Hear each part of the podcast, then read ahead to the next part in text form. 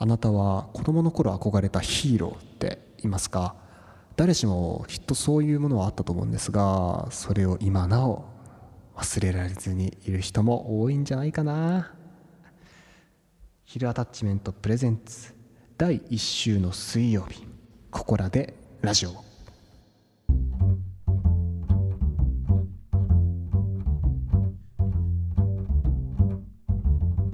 この番組はアニソンタイアップを目指す音楽制作チームヒルアタッチメントの提供でお送りします。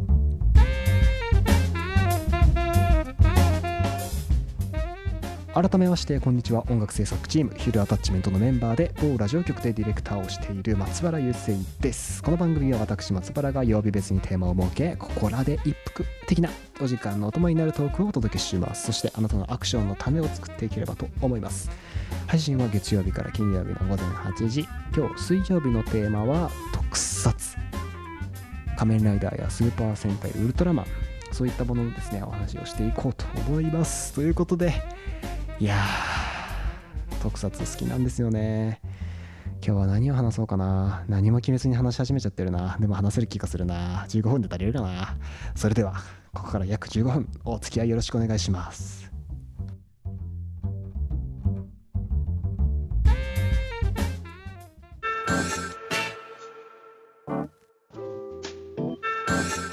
ヒルアタッチメントプレゼンツここらでラジオを。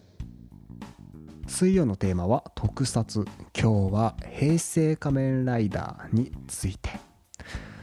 あのーちょっとね作品別に話していこうと思ったんですけどちょっと何話すか迷いすぎちゃって。まあ平成仮面ライダーっていうくくりでちょっと今日は行こうかなと思います。平成仮面ライダーっていわゆるその2000年かな1999年かな？から始まってる、えーと仮面ライダークーガからなるシリーズですね。えっ、と小田切丈さんが主演されてましたね。でそこから、えーとまあ、平成終わるまでずっと続いてたんですよね、まあ、続いてたっていうか、まあ、令和になったんで自動的に平成ライダーのシリーズが終わって今令和ライダーっていうふうに言われてるんですけどそれについて話します。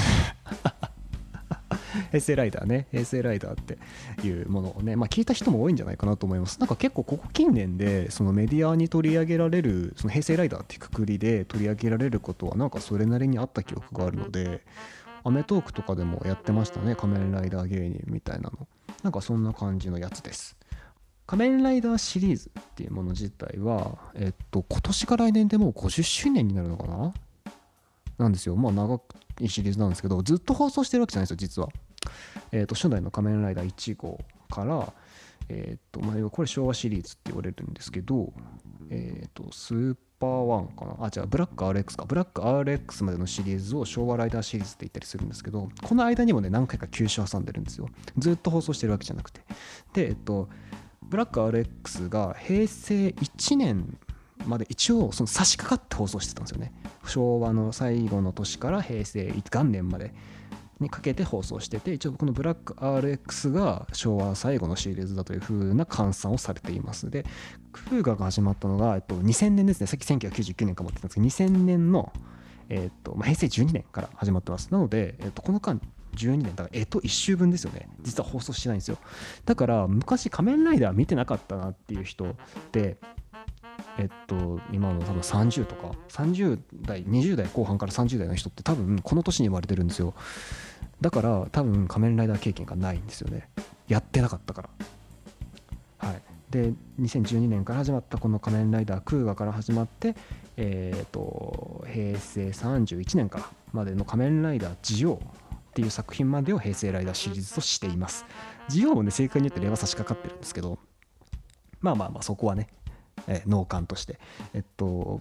この平成ライダーシリーズの特徴っていうのがありましてこれねリアリティ路線って言われてるんですよ。ずっとリアル路線でやってきたんですよね。平成ライダーシリーズって。昭和のシリーズの初期の頃って怪奇物なんですよ実は。クウガとあクウガじゃないえっと仮面ライダー1号。藤岡弘さんがやられたやつ。仮面ライダー1号のシリーズって結構怪奇物の側面が強くていわゆる同じ特撮でいうとウルトラ Q とかそんな感じですね。もうホラーみたいな感じ。不気味な怪物が出てきてそのちょっと画面がパパパパパってこのフラッシュしたりとかそういう怪奇的な演出が多かったんですけどそういう感じではなく本当にあくまでリアル路線っていうシリーズになってきていました。平成ライダーシリーズはずっと。例えばじゃあクーガでいうと警察がまず出てくる。で警察がほぼ主役みたいな立ち位置にいるサブンでなんですけどね。えっ、と警察は、えー、とそのクーガでいうとグロンギっていう敵が出てくるんですけどこのグロンギっていうやつを未確認生命体って故障するんですよね。で、えー、と仮面ライダークーガ正義の味方ですよね。でクーガももう分かんないから普通の人間からしたら。一般から見たらあいつもまあ異形のものなわけですから異形のものとして未確認生命体4号って故障されてるんですよずっと。ってことはつまり同じもの人間対異形のもののっていうような立ち位置のままずっと話が進んでいくんです。ね、まあ、この空海自体は、えっと、小田切丈さんが演じられてた五代祐介ってキャラクターなんですけどまあまあ警察とこう和解して一緒に戦っていくようになるんですけどそういうまあリアルで起きたら多分こうなるよねっていうことが結構取り入れられてます。特に初期平成初期って言われるんですけど、えー、空ガからまあそうですね。ブレイドとかっていう作品ぐらいまで、まあ、大体5作分ぐらいですね、まあ、そういった感じになってます。で結構この次の「響き」って作品あたりからどちらかというとまあそうですね。まあヒーロー色が強くなったって言い方が僕の中ではしっくりきてるんですけど正義のヒーロー的な文脈がだいぶ入ってきている完全懲悪的な。結構そこまでの平成初期って、えっと、結構敵にも寄り添う演出ストーリーがすごい多かったんですよ。例えばケントの乗って仮面ライダーファイズっていう作品でファイズって作品が、えっと、仮面ライダーと、えオルフェノクって敵が出てくるんですけどこのオルフェノク目線のストーリーがめちゃくちゃ描かれてるっていうのはこのオルフェノクっていう存在は人間が、えーと、自分の意図せずになってしまうものなんですよね。えー、死んまあ、簡単に言うと人間が死んで、えめちゃくちゃ低確率で生き返った存在がオルフェノクなんですよ。でオルフェノクは人間を殺してそのそいつ殺した人をオルフェノクにすることができるっていうのでその異形のものになってしまった苦悩とかがすごい描かれてるんですよね。でこれって結構仮面ライダーの本来あるべき姿なんですよね。石森章太郎さんが描きたかった原作者のね仮面ライダー原作者の石森章太郎さんが描きたかった仮面ライダー像ってそこで、えっと、そこだって言われていて、えっと、異形のものでありながらえー、正義として戦う。でその異形のものであるというところに苦しむっていうところ。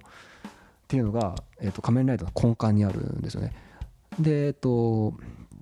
ちょっと話それちゃうんですけど、この、それってずっと描かれてきてたんですよ。っていうのは、えっと、まず仮面ライダーっ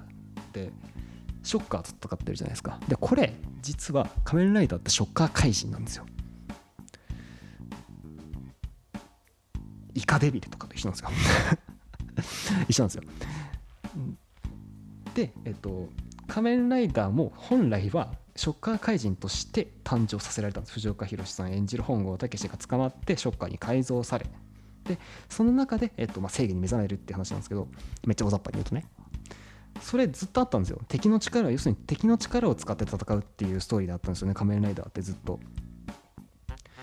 でその自分敵の力を使ってる苦しみとかっていうのが描かれてきてたんですよね。それがま改造人間なんですよ。まあ、有名な藤岡弘は改造人間あ藤岡弘じゃもうねリンクした、えっと、本郷武は改造人間であるっていう。そこがずっとあった。んでそれがねえっと、平成から実はなくなってるんですよね。改造人間って演出は。これなんでかっていうと、えっと、移植手術とかが発達してきた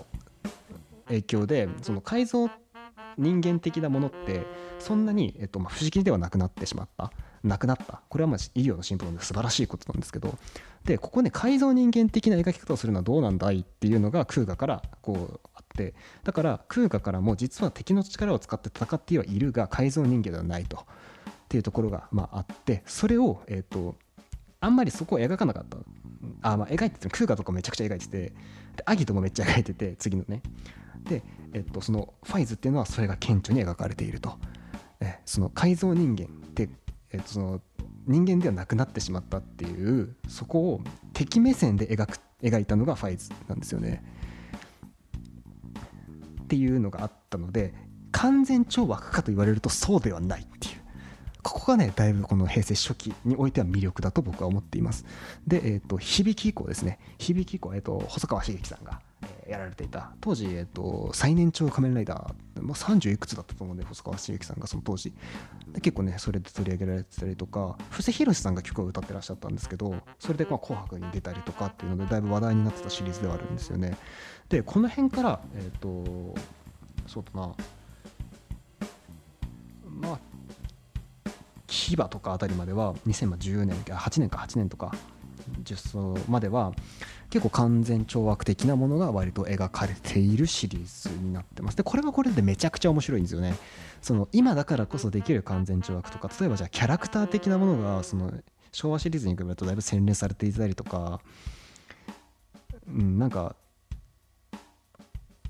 その人間像はめちゃくちゃリアルなんですよね。そのめちゃくちゃ弱い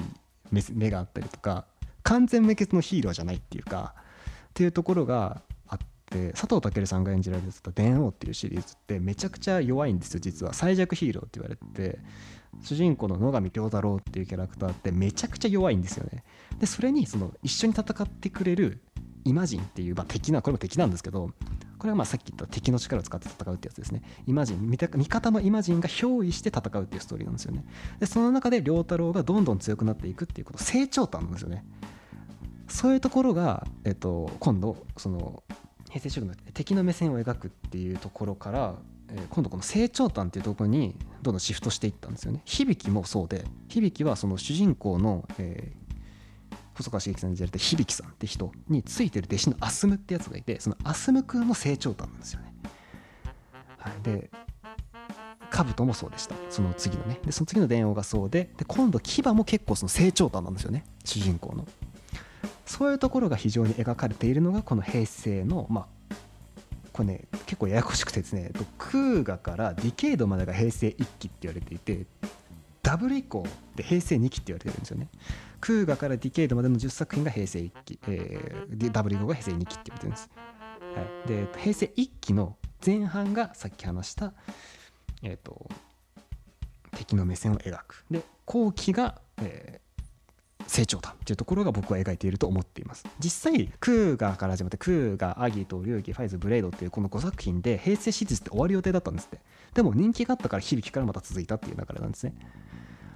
でこのでここで明確に違うんですよね作品のカラーが。これは結構面白いところで実は追って見てみるとそれぞれの魅力があってそれぞれからこう学べるものがあって多分面白いんですけどこういう話でねもうねあの平成のね初期のね話だけでねもうね15分喋っちゃってますね。いややっちまったな。平成ライダーを網羅して話そうと思ってたのにな。まあ前期で 今日はちょっと終わっとこうかな。また今度ちょっとそのダブル以降の話をしようと。僕ねダブル以降めちゃくちゃ好きなんでちょっとダブル以降について今度話そうと思います。ということで。あやっぱね仮面ライダーの話すると止まんないですね。他のね今日撮ったね別の前の2回ってね結構悩みながら話してたんですけどねもうねスラスラ出てきた。オタクってよくないね。それではこの辺で今日のエンディングテーマ。ヒルアタッチメントで「ミュージックスター」シングルバージョン。響くミュージックスター七色に輝く。夜空の星この手伸ばして君に届けよう。